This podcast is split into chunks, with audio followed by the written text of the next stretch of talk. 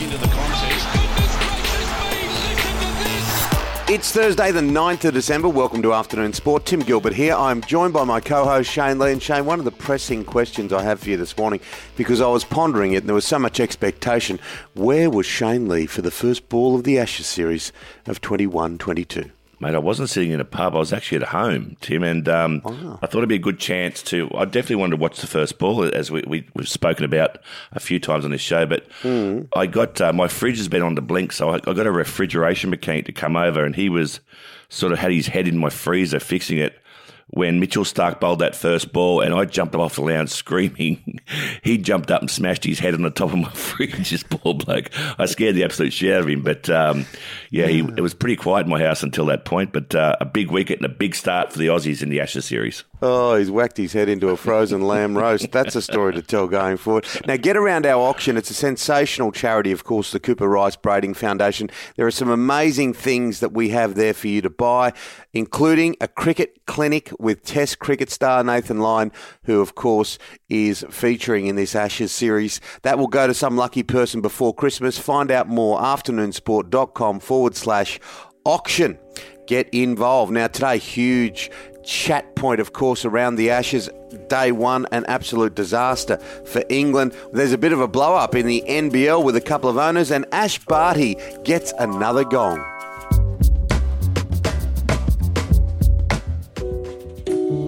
Now, there's nothing like a healthy head of hair. Shane, when I first met you, those blonde flowing locks, well, they had a life of their own. Yes, Timmy. As they say, look after your hair and everything else will take care of itself. Now, I've got something for you too, Timmy, even with that silver fox look. It's called Mane Hair Care. Oh, Mane Hair Care. I know it. I absolutely love it. Yes, mate. Specialised men's hair care, targeting scalp conditions to stimulate scalp and over time improve growth. Oh, it's a fantastic product. It really is. I also note that it's all Australian, fully organic ingredients, Shane. Yep, not only will you look good, but the scent is just wonderful. Mane Hair Care. I'm going to get it on today. And that's spelled M A N E, manehaircare.com. First ball, bang, gone. Mitchell Starc, so much expectation. Shane Warne said he shouldn't be there. But uh, Brett, obviously your brother, was very much on the Mitchell Starc bandwagon. And, uh, mate, he started in perfect fashion. Absolute perfect fashion, Timmy. Um, Rory Burns, uh, that was his sixth duck for this uh, for 2021 calendar year, um, and, and what a great start for the Aussies. Uh, left-hand batter, Mitchell Stark bowling away swingers to him, but bowling around his legs, hitting leg stump, first ball, and wasn't he pumped? He ran through, and he was, yeah, he really started the Aussies off on, on a good note, and then bowling bowling England out for 147. But Pat Cummins, the new captain, taking the honours, mate, with five for 38, and uh, Australia in a very, very good position, weather permitting. Yeah, absolutely. Uh, they didn't get to 150, the English, so you would expect the Aussies. Uh, it was a very green wicket. You would expect the Aussies to get well past that. You, you would do. Um, only resistance came from um, Buttler 38 and uh, and uh, and Pope 35. But you would think, yeah, the wicket's still going to be a bit slow and it's going to move around, but you think once the Aussies get in, they could put on a, a, decent score here. But yeah, once again, there's still a lot of rain about the next couple of days, Tim. Yeah, there looks like there is a bit, doesn't there? Cameron Green, this was a funny little piece, wasn't it? Cameron Green, of course, he's uh, he's been in the Australian cricket team a little while now. He's still only 22 years of age, but he had a, a number of near misses over the past 12 months to get his first Test wicket. Finally, he got it, and he celebrated in great fashion and he apologised when he came back to the sheds. He's, he seems like a really nice fella. Uh, Pat Cummins said he's very, very polite, uh, young Cameron Green, mm. and um, he thought he went over the top a bit. But when you've waited 12 months for your first wicket, I think you should be able to celebrate. And Pat Cummins said that to him, mate. You can celebrate how you want in Test cricket because every wicket's special and uh, and you should enjoy it. Yeah, absolutely. Now, Shane Warne, he always has a lot to say. He's one of the most successful commentators. Um, uh, in cricket these days because he really gets it out there, has a laugh, has a crack. But with that comes a little bit of washback. And Steve Smith's given him a call. He has. Um, Steve Smith, uh, he's, he's known for doing this. He doesn't mind picking up the phone and, and challenging someone. Um, I think there is mutual respect there. Warney did some work with him when he was bowling leg spin. Mm. Um, he bowls sort of leg spin part time now, but uh, yeah, he really challenged Warney. Warney's point was basically Um, why is Warner still banned for life for any leadership role? And Steve Smith is now allowed to come back as vice captain. Warney has a point, but I, I think um, Steve Smith has paid a massive price. Forget about Warner. He's paid a massive price um, for what he did in his involvement in Sandpaper Gate. Um, and I think he's the right man to be vice captain to Pat Cummins. Yeah, I agree with that. And he captained the side for three years, and he he fell on his sword because he was captain Yep. without being complicit in what happened. And if you read the tea leaves, it was very different for the other two. So, look, I can understand why they've made him vice captain. The only thing that I didn't completely comprehend was why didn't they just make him captain for the next couple of years and then bring Pat Cummins through? But that's that's up to the selectors, Yep. and Pat Cummins proved on day one that he can handle it. Now, the Sixers uh, had a good win over the Hurricanes, so they keep soaring along in the Big Bash. The Scorchers, uh, of course, got home against the Heat in the Big Bash, so that winds up. There's so much Big Bash cricket, which is great, um, but um, staying across it all sometimes is a bit of a challenge. Now, two friends of the show here, Shane. Of course, we talk about uh, a little bit of a blow up between Steve Smith and Shane Warne. Um, Dory Kadahi, who of course owns the Illawarra Hawks, and Sydney Kings owner Paul Smith, who are both great blokes. A little bit of a Barney going on, a little bit of spice there in the NBL. Yeah, Paul Smith going on SEN and, and making comments about uh, the Hawks, um, how they were spying on them uh, during training. Uh, uh, Dory Kadahi's come out and said basically, well, no, I, we were not doing that, and uh, your comments are almost uh, defamatory. Um, so pull pull your manners back in. Paul Smith is the is the uh, is the note from Dory, but um, yeah, no love lost there between these two teams. They're going to be right up there this season, and um, yeah, I love to see the the two owners getting really really involved here. It, it adds a lot of spice to the competition, which is great. It is good, isn't it? I, love a little bit of Yeah. niggle. Um, it's it's just adds to the colour of the whole thing. Totally agree, mate. Totally agree, and I think um, you know you- you're probably going to see these two teams fighting it out. I think for for the title this year. Yeah, and we've got so much talent in the NBL, uh, extraordinary amount of talent. And uh, with a couple of these guys coming back from overseas with this NBA experience, it's just going to make it better going forward. Now, stay with us because we have so much to get through. We're going to talk tennis. The Australian Open is just around the corner. Ash Barty gets another gong, AFL, Olympics, and much more.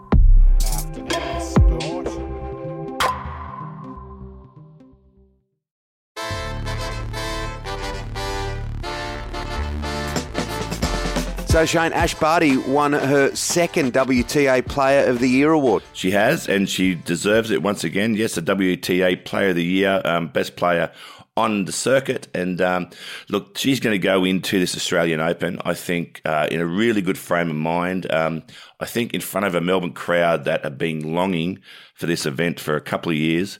And um, yeah, she's going to be uh, at the top of her game, and, and hopefully she'll be able to secure this title that she's been uh, after since she started playing tennis. Yeah, end of an era for so many. Serena Williams not coming to the Australian Open in 2022. And uh, obviously, Roger Federer is in the twilight. Nadal's in the twilight. But definitely, Serena um, just said she is not physically where she needs to be to compete. She's 40 years of age, um, as you said. Um, Novak Djokovic, although his um, name is on the card now to play, no one still knows whether he's vaccinated or not. Um, and he's looking at some sort of loophole.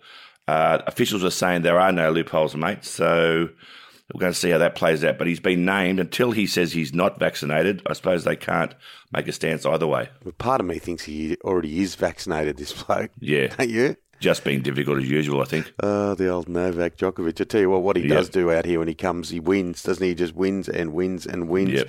Uh, now, the Olympic Games, this whole diplomatic drama with Beijing slash China, uh, Australia, the latest to join the US in a diplomatic boycott. Yeah, the US pulled out of the, the Winter Olympics over there due to human rights uh, abuse. Um, China said they will pay for that, uh, the US, um, but haven't responded since. Um, and Scott Morrison has got onto the bandwagon as well and pulled out. So it doesn't really help our relationship with China, Tim, but uh, I can see where they're going here. But it's still, it'll still mean athletes will, will compete. It just means officials won't go along to the uh, actual event themselves, which is probably a good thing anyway. Yeah. Saves us some money.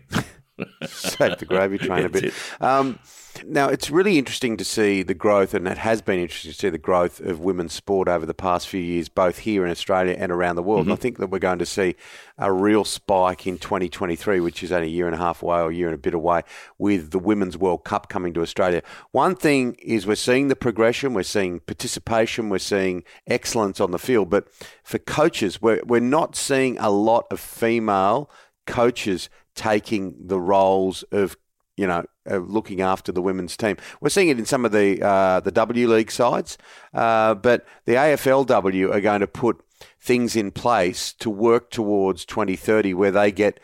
Uh, by then, a 50% split of male and female coaches in the AFLW. Yeah, but once again, it should be the, the, the best man or woman for the job here, Tim. Um, Unfortunately, what happens with uh, what we've seen with female sport, as you mentioned, it's coming along nicely, and we're seeing women now becoming allowed to become more professional because they're getting paid. But without that experience, it's really, really hard to then become coach overnight.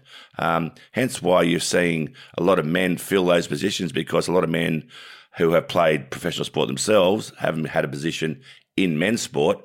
They can now go back and um, and help help the women get to a professional point of view, but um, you will see more and more women as they play professional sport go through their own careers, start to do more coaching.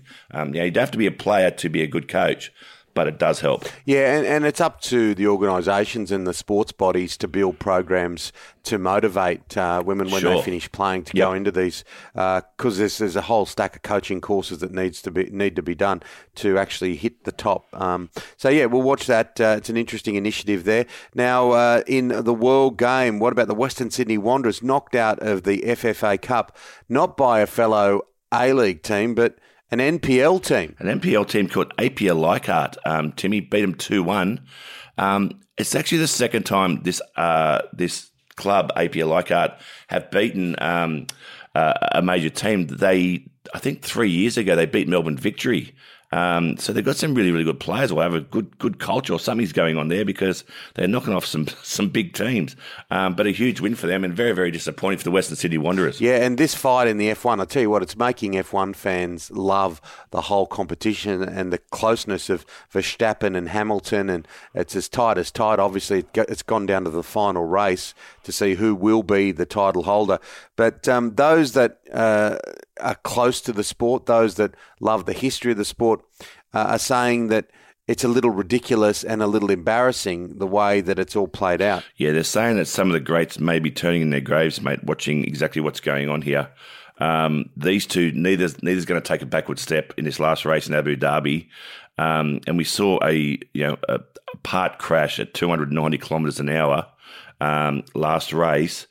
Um, you know, could a could an accident decide the championship? There's a big, big possibility here too, because these two will not back down. And um, geez, I hope that we don't see a major accident here because they're both going for it, Tim. And um, I know Verstappen wants it, and Hamilton becomes the greatest of all time with eight if he wins. Yeah, it's going to be a ripping finish, whichever way you look at it. Now, uh, we're all looking forward to the way the rest of this Test match plays out in the whole Ashes series. These celebrations that the bowlers are having. Now, get, there's a, there's a backstory to most of them. Mitchell Starc, of course, after all the pressure that he was under. Cameron Green having broken the drought. What about getting those wickets? What about the sense of celebration? What were you like, the boy from Oak Flats? Well, mate, I tried. Uh when I took a wicket for Australia, I tried the sort of the Fred Astaire heel click. Um, and then I saw the the re- replay up on the big screen. I decided never to do that again. It looks stupid. Um, but Mitchell Starc, yeah, yesterday he came in and he was celebrating. He was really, really pumped up. As you know, Cameron Green apologised. Um, my brother Brett had a really good celebration. I thought it was sort of the the knockout punch or the or starting a lawnmower. We weren't quite sure which one it was. Um, but I think my favourite mate, is this West Indian Sheldon Cottrell that does the army salute when he gets a he gets a wicket. Um, I think that's a that's a great celebration. Although Glenn McGrath, he would just uh, because he would pretty much get a wicket and then follow that with a tirade of abuse. He would just put his sleeve up to his um, mouth so the commentators couldn't lip read the, the litany of abuse he was, he was giving the batsmen. But um, yeah, I think we're going to see some more good celebrations in this Ashes series, Tim, because there's plenty of passion and plenty to play for.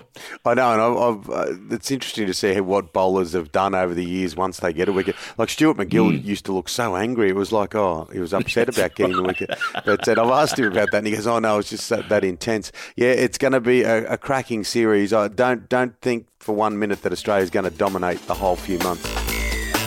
That's it for Afternoon Sport today. Make sure you hit follow or subscribe wherever you listen. Big thank you to our sponsors. Yeah, wonderful sponsors in Mane Hair Care. That's M-A-N-E, manehaircare.com. And our wonderful producer, Dan McHugh. Thank you. Uh, we'll be back tomorrow with your daily dose of sport. We'll see you then, guys. Take care.